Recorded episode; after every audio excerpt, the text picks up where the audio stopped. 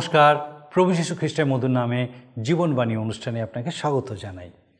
আমি খুব খুশি যে আপনি আজকে আরেকটিবার আমাদের সঙ্গে আমাদের এই জীবনবাণী অনুষ্ঠানে উপস্থিত হয়েছেন আর আমি আপনাকে আরেকবার আমাদের এই অনুষ্ঠানে স্বাগত জানানোর সুযোগ পেয়েছি।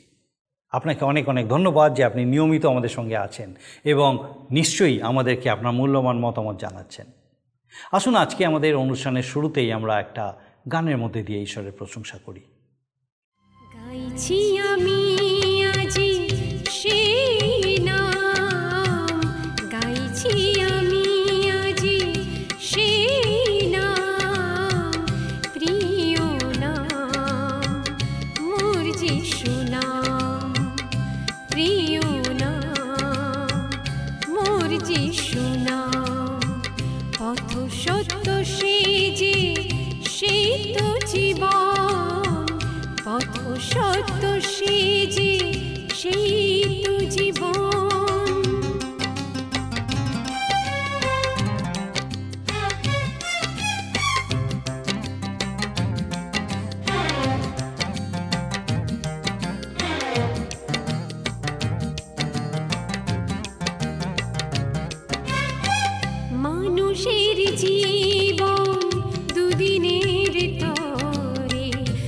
আজ সে আছে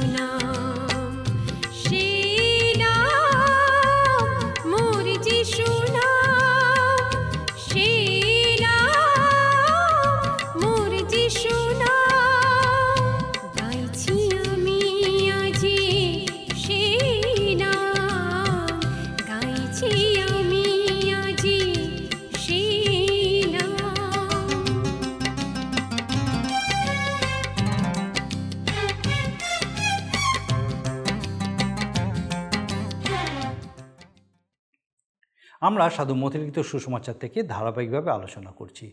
আর আমরা আজকে মতিলিখিত সুসমাচারের ছাব্বিশ অধ্যায় থেকে দেখব, খুব গুরুত্বপূর্ণ কতকগুলো বিষয় আমরা এই অধ্যায় দেখব। প্রভু যিশু তার ক্রুশারোপণের খুব কাছাকাছি এসে দাঁড়িয়েছেন। তার শত্রুরা তাকে বন্দি করার ষড়যন্ত্র করছে। বৈথনিয়ার মরিয়ম প্রভু যিশুকে অভিষেক করেছে। ইস্করিতীয় জিহুদা তাকে বিক্রয় করেছে। এই বিষয়গুলি আমরা ইতিমধ্যেই আলোচনা করেছি। আর আজকে আমরা দেখব প্রভুর ভোজ স্থাপন, রুটি ও দ্রাক্ষারসের বিষয়। এই শেষ ভোজ প্রভু যিশু এক স্তম্ভ রূপে স্থাপন করেছেন। এটা তিনি মার্বেল পাথর অথবা পেতল দিয়ে নির্মাণ করেননি, কিন্তু খুব সাধারণ উপাদান রুটি ও দ্রাক্ষারস দিয়ে নির্মিত। এই দুটি তার আগমন পর্যন্ত তার মৃত্যুর কথা বলে। নিস্তার পর্ব আবার অনুষ্ঠিত হবে তার সহস্র বৎসরের রাজত্বে। তিনি নিজেই বলেছেন, তার সেই রাজত্বে তিনি আবার গ্রহণ করবেন। তার অর্থ হলো, সেই নিস্তার পর্বে আবার ফিরে দেখা হবে তার ক্রুশীয় মৃত্যুকে। এই প্রত্যেকটা বিষয় আমরা বিস্তারিতভাবে দেখব। আর এই সময় আমার প্রার্থনা যেন আমরা ঈশ্বরের রব শুনতে পাই তার জীবন্ত বাক্য দ্বারা তিনি যেভাবে আমাদের সঙ্গে কথা বলতে চান, যেন সেই বিষয়গুলো পরিষ্কারভাবে আমরা বুঝতে সমর্থ হই, উপলব্ধি করতে পারি। আসুন আমাদের মূল আলোচনায় আমরা প্রবেশ করি। প্রিয় বন্ধু, জীবনবাণী অনুষ্ঠানের ধারাবাহিক আলোচনায় আজকের আমি আপনাদের কাছে মতিলিখিত সুসমাচার তার ছাব্বিশের অধ্যায় আঠাশ পদ থেকে আলোচনা শুরু করব। আমাদের নিশ্চয়ই মনে আছে, গত অনুষ্ঠানে আমরা দেখেছিলাম যে পরে তাঁরা ভোজন করিতেছেন, এমন সময় যিশু রুটি লইয়া আশীর্বাদপূর্বক ভাঙিলেন এবং শিশুদিওকে কহিলেন ল ভোজন করো, ইহা আমার শরীর। পরে তিনি পানপাত্র লইয়া ধন্যবাদপূর্বক তাহাদিওকে দিয়া কহিলেন, তোমরা সকলে ইহা হইতে পান করো, কারণ ইহা আমার রক্ত, নূতন নিয়মের রক্ত, যা অনেকের জন্য পাপ মোচনের নিমিত্ত পাতিত হয়। প্রভু যীশু শিষ্যদের বলছেন, রুটি নিয়ে লও, ভোজন করো, ইহা আমার শরীর। জীবন লিখিত সুসমাচারের ছয় অধ্যায় আমরা পাই, তিনি জীবনদায়ক খাদ্য। পঁয়ত্রিশ পদে পড়ি, যিশু তাহাদেরকে কহিলেন, আমি সেই জীবন খাদ্য। যে ব্যক্তি আমার কাছে আইছে, সে ক্ষুধার্ত হইবে না এবং যে আমাদের বিশ্বাস করে, সে তৃষ্ণার্ত হইবে না, কখনো না। মানুষের জীবন প্রভু যীশু ব্যতি রেখে ব্যর্থ। ওই রুটি পুনরুত্থিত খ্রিস্ট। প্রভু যীশু তাঁর পার্থিব শরীরকে গমের বীজের সঙ্গে তুলনা করলেন। ওই গম ক্রুশ যন্ত্রে পেষণ করা হয়েছে। যন্ত্রণা, তাড়না, পরীক্ষা ও ক্লেশ সংকটের আগুনে রুটিরূপে তিনি তবেই ধারণ করেছেন। আমাদেরকে প্রভু তা ভোজন করতে বলছেন, অতএব বিশ্বাসী তা আহার্য অবশ্যই। প্রভুতে বিশ্বাস করে সে পরিত্রাণ পেয়েছে পেয়েছে এক ঐশ্বরিক জীবন। সেই জীবনকে বিশ্বাসীর রক্ষা ও তার বৃদ্ধি করার প্রয়োজনার্থে যিশুরূপ জীবন খাদ্যের উপর নির্ভরশীল হতে হবে। এই শক্তি ব্যতি রেখে পরীক্ষা, প্রলোভনে বিজয়ী হওয়া খ্রিস্ট বিশ্বাসীর পক্ষে সম্ভব নয়। প্রভুর ভোজ হল এই বিষয়েরই রূপক প্রকাশ। প্রভুর পুনরুত্থানের শক্তি আমাদের দৈনন্দিন জীবনে ব্যবহার করা উচিত। এই বিজয়ী শক্তির সদ্ব্যবহার না করলে প্রভুর ভোজে অংশগ্রহণ নিছক বাহ্যিক ক্রিয়া বা এক বাহ্যিক আড়ম্বর। প্রভু আমাদেরকে তাঁর ভোজে নিমন্ত্রণ করেছেন ল ভোজন করো, এ আমার শরীর। প্রভুর ভোজ গ্রহণে এই গুরুত্ব প্রদান করে তা গ্রহণ করতে হবে। এই রুটি যেমন খ্রিস্টকে প্রকাশ করে, তেমনি তা গ্রহণপূর্বক গ্রহণকারী খ্রিস্ট বিশ্বাসীর ব্যক্তিগত আত্মিক জীবনও বুঝায়। বিশ্বাসী প্রভুকে এই রুটির মাধ্যমে নিজের প্রতিনিধি হিসাবে গ্রহণ করায়। প্রভু যিশুর মৃত্যুতে মৃত্যু ও তার পুনরুত্থানে পুনরুত্থানকে অনুভব করে। যেদিন যে মুহূর্তে বিশ্বাসী খ্রিস্টকে গ্রহণ করল, বিশ্বাসপূর্বক সেই মুহূর্তে ওই দিন সে পাপের প্রতি এবং তার পুরানো জীবনের প্রতি মৃত হয়ে গিয়েছে। তার জীবন নতুন হয়ে প্রভু যিশুর পুনরুত্থিত জীবনের আদলে বা ওই একই ছাঁচে গঠিত হতে শুরু করে। এই নতুন জীবনে খ্রিস্টের অনুসরণে ক্লেশে পরীক্ষায় তাড়নায় সুগন্ধদায়ক হয়ে ওঠে হয়ে ওঠে ওই রুটির তুল্য। অতএব প্রভুর দেহের নিদর্শন স্বরূপ, রুটি হল প্রভুর দেহরূপী মণ্ডলীরও নিদর্শন। আমি এর আগে বলেছি যে বিশ্বাসীর ব্যক্তিগত জীবন এই রুটির তুল্য হয়ে উঠবে। গমের বীজগুলো যখন শুধুই থাকে, তখন তা পৃথক হয়ে একে অন্যের থেকে আলাদা। কিন্তু গমের বীজগুলো যখন যন্ত্রে পিষে ফেলা হয়, তখন কি সেগুলো আর আলাদা থাকে বা পৃথক থাকে? থাকে না। সমস্ত বীজগুলো মিলেমিশে হয় একাকার। যখন তা বীজ ছিল, তাদের প্রত্যেকটা ছিল বিশেষত্ব ও নিজস্ব পরিচয়, পৃথক সত্তা। কিন্তু সেগুলো যন্ত্রে পিষ্ট হলে তারা তাদের নিজস্ব বিশেষত্ব ও পরিচয়কে হারিয়ে ফেলে। মস্তকরূপী খ্রিস্টের দেহরূপ বিশ্বাসী মণ্ডলী তাদের পরিমাপ বা আদর্শ খ্রিস্টেতে রূপান্তরিত হয়ে খ্রিস্টেতেই অবিচ্ছেদ্যভাবে পরস্পর পরস্পরের সঙ্গে মিলে থাকার প্রত্যাশা। স্বর্গীয় স্থানে তো বটেই, এমনকি পৃথিবীতেও সেই স্বর্গীয় অনুভাবে দেখা যাবে তাদের অন্য কোনো পৃথক সত্তার পরিচয় নেই। পরিচয় শুধু খ্রিস্টেরই ভিত্তিতে সে খ্রিস্টভক্ত। এক মহা একতা এই প্রভুর ভোজে আমাদের উপলব্ধি করতে হবে। তবেই প্রভুর ভোজ হবে সার্থক আমাদের মধ্যে। আর খ্রিস্ট হন সন্তুষ্ট। খ্রিস্ট বিশ্বাসীকে বা খ্রিস্ট ভক্তকে অপরের উদ্দেশ্যে খ্রিস্টের অনুকরণে ও খ্রিস্টের সন্তোষার্থে রুটিরূপে ভগ্ন হতে হবে।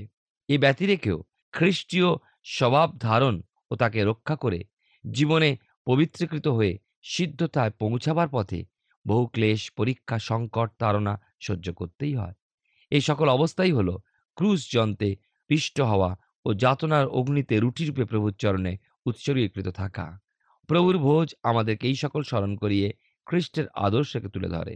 প্রভু যীশু যেমন শিষ্যদেরকে রুটি ভেঙে ভোজন করতে দিলেন, নিজ শরীরের নিদর্শন দেখালেন, তেমনি পানপাত্র নিয়ে ধন্যবাদপূর্বক তাদেরকে তা পান করতেও বললেন।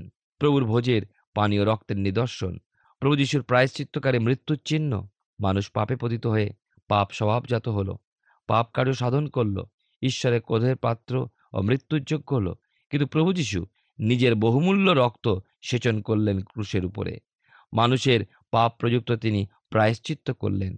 মৃত্যুতে প্রভু যিশুর দেহ চূর্ণ ও রক্তসেচিত হলো। প্রভু যিশুর মৃত্যুতে এই দুই বিশ্বাসকারীকে জীবিত করে। প্রভুর ছিন্ন ভিন্ন দেহ হতে যে রক্তধারা পাতিত হয়েছিল, মানুষের বংশকে তাই ধৌত ও সূচি করে। মুক্ত করে। তাই তো সাধু জোহনের প্রথম পত্রে একের অধ্যায় সাত পদে বলা হয়েছে, তাহার অর্থাৎ ঈশ্বরের পুত্র যিশুর রক্তে আমাদের সমস্ত পাপ থেকে সূচি করে।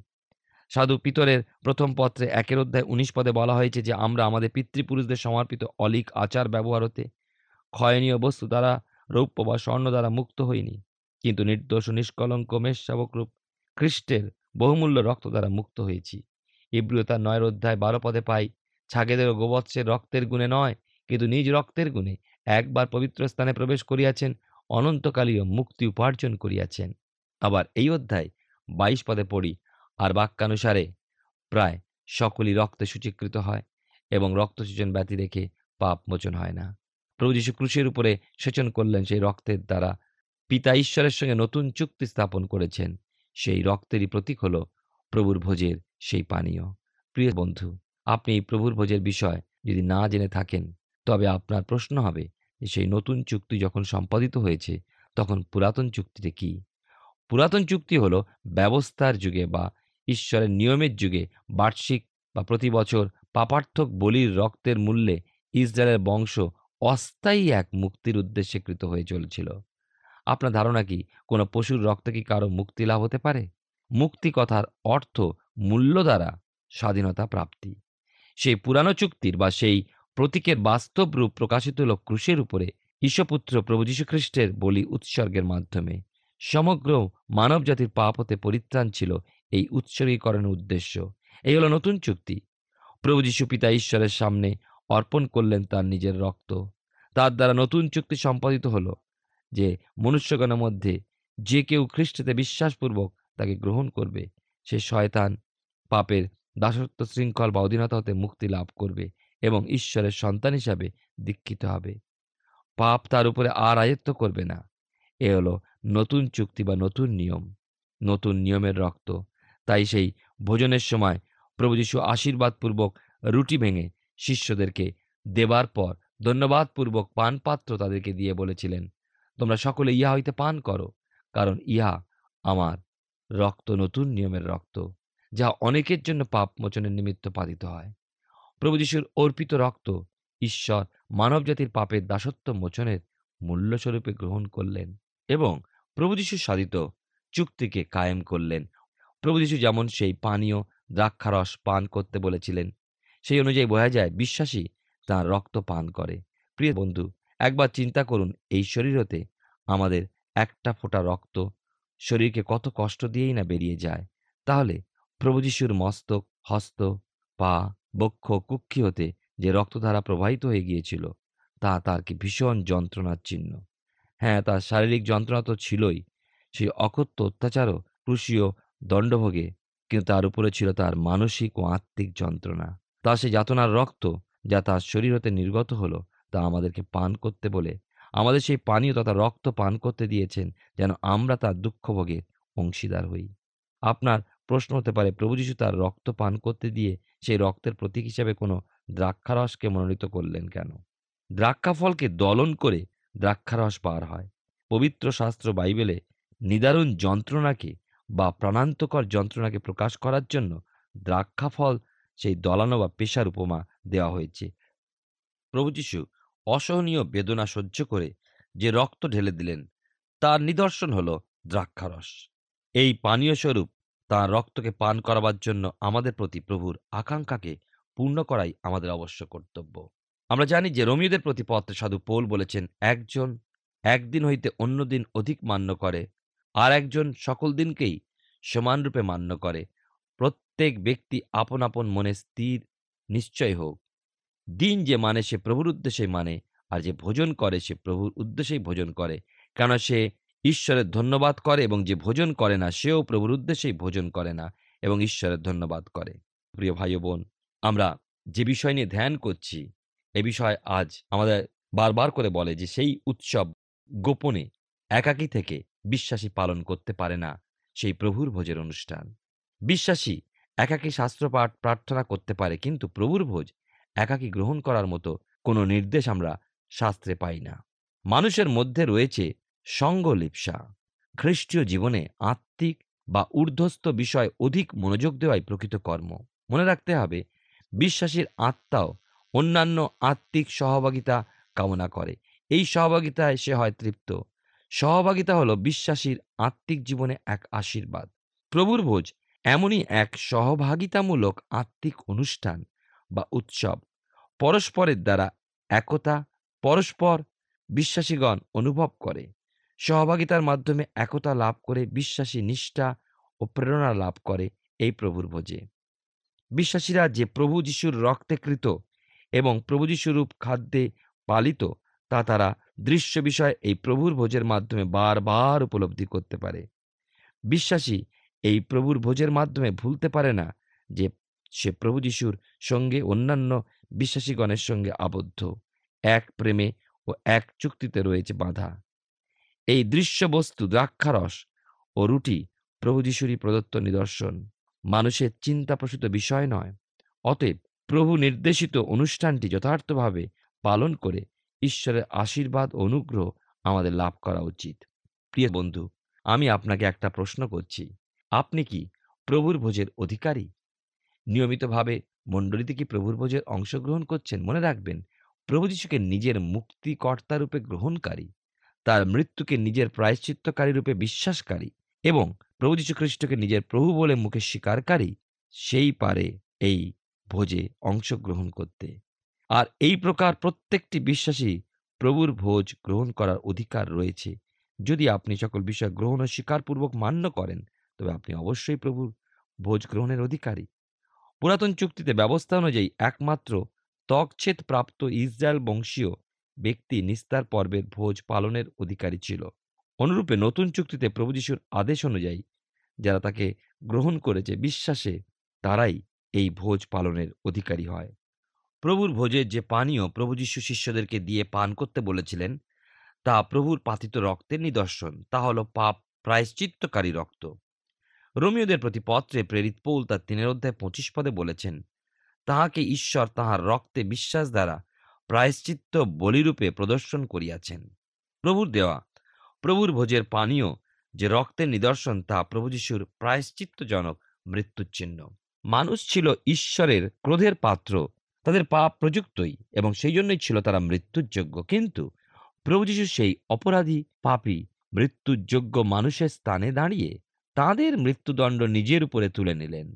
নিজের বহুমূল্য পবিত্র রক্তসেচন করে জীবন ত্যাগ করার মাধ্যমে মানুষের জন্য প্রায়শ্চিত্ত সাধন করলেন। প্রভুর ভোজের পানীয় দ্রাক্ষারস গ্রহণ করার সময় বিশ্বাসী স্মরণ করা প্রয়োজন যে প্রভু যিশুর মৃত্যু দ্বারা সে জীবিত। ওই মহান অনুগ্রহ স্মরণ করে বিশ্বাসী খ্রিস্টের ধন্যবাদ ও প্রশংসা করে। প্রভুর ভোজের পানীয় সেক্ষেত্রে অবশ্যই পাপমোচনকারী ও রক্ত পুরাতন নিয়মের চুক্তি অনুযায়ী পাপ ক্ষমার উদ্দেশ্যে বলি উৎসর্গের ব্যবস্থা ছিল। কিন্তু ওই বলি ছিল প্রভু যীশু খ্রিস্টের আত্মযজ্ঞে শুধুমাত্র প্রতীক। কালের পূর্ণতায় প্রভু যীশু জগতে অবতীর্ণ হয়ে বলিরূপে নিজেকে উৎসর্গ করলেন। প্রভু সেই ছিন্ন ভিন্ন দেহ হতে যে রক্তধারা প্রবাহিত হয়েছিল, তা মনুষ্য বংশকে ধৌত ও পাপ মুক্ত করে।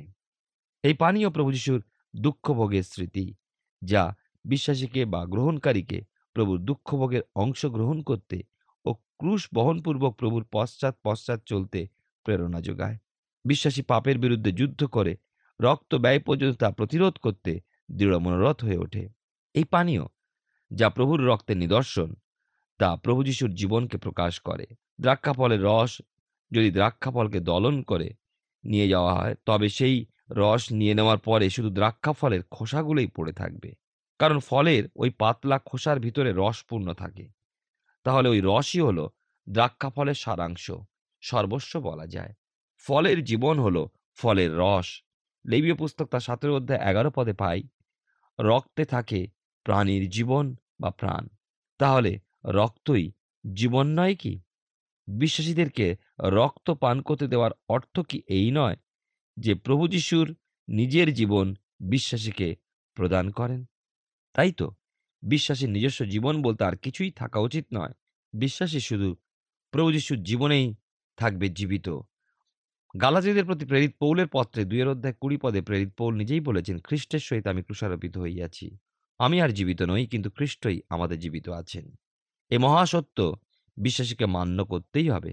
তবেই প্রভুর ভোজ গ্রহণ সার্থক। দ্রাক্ষারস মিষ্ট, প্রভু যীশু এই মিষ্ট পদার্থই তাঁর রক্তের নিদর্শন রূপে ব্যবহার করেছেন।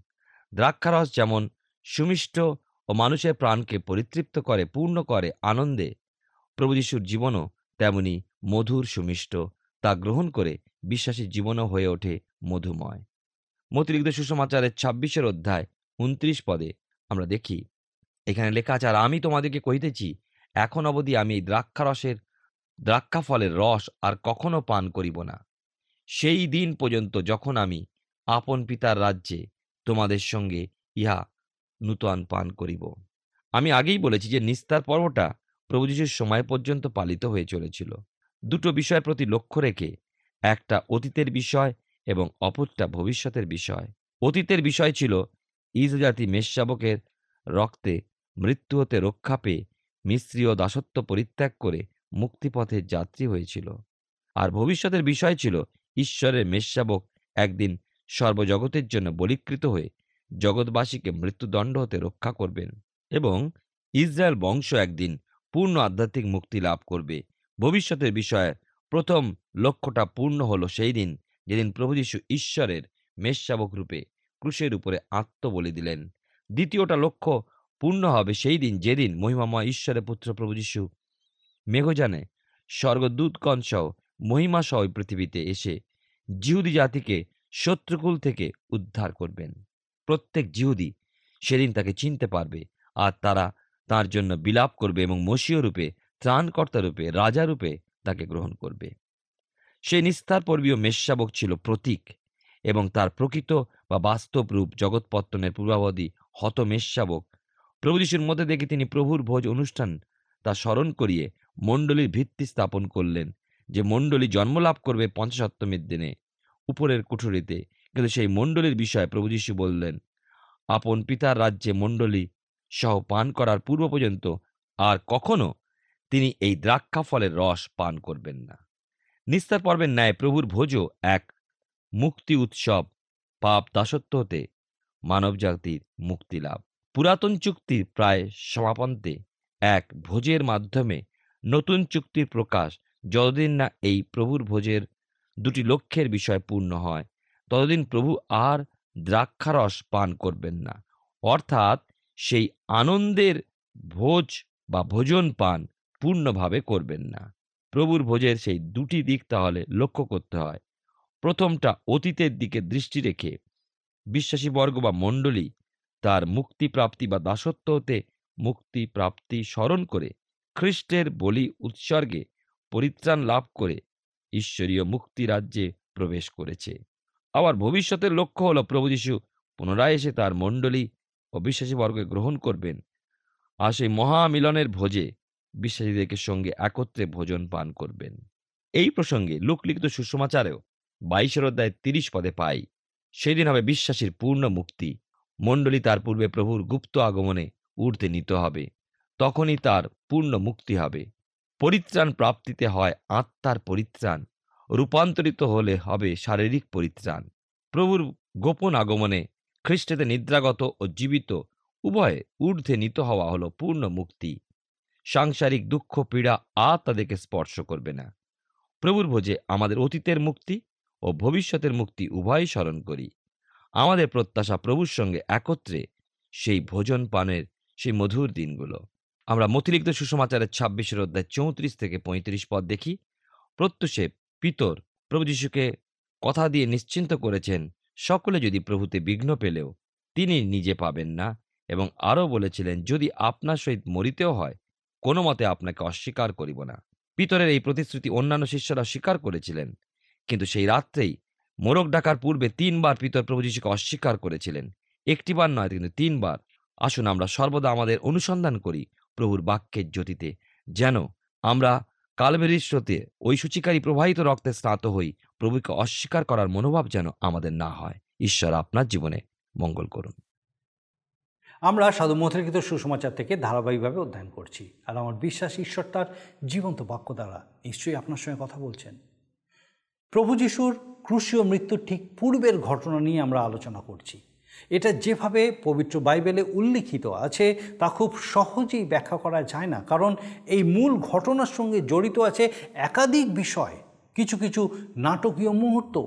তিনি নিজের মৃত্যুর বিষয়ে শিষ্যদের বলেছেন, কিন্তু তারা সমস্ত ঘটনা সম্পূর্ণ না হওয়া পর্যন্ত বুঝতে সমর্থ হয়নি। তিনি শেষ ভোজ স্থাপন করেছেন, সেখানে শিষ্যেরা উপস্থিত। তাদের কাছে এই ভোজের দ্বারা তার স্মরণীয় নতুন নিয়ম তিনি স্থাপন করেছেন। আর পিতর কখনো তাকে ছেড়ে যাবে না, এ কথা বলেছে। সে জানেই না যে তার মধ্যে কি সমস্যা আছে। আমাদের প্রয়োজন নিজেদের সঠিকভাবে জানা। পিতর তিনবার প্রভু যিশুকে অস্বীকার করেছিলেন ঠিকই, যদিও অনুশোচনা করে পরে পুনরায় প্রভু যিশুর কাজের উপযুক্ত হয়েছেন, তার বিস্তারিত বিবরণ আমরা পবিত্র বাইবেলে দেখতে পাই। আমাদের অবশ্য জাগ্রত থাকতে হবে, প্রভুর প্রতি দৃষ্টি স্থির রাখতে হবে, অনুসরণ করতে হবে তার পথ।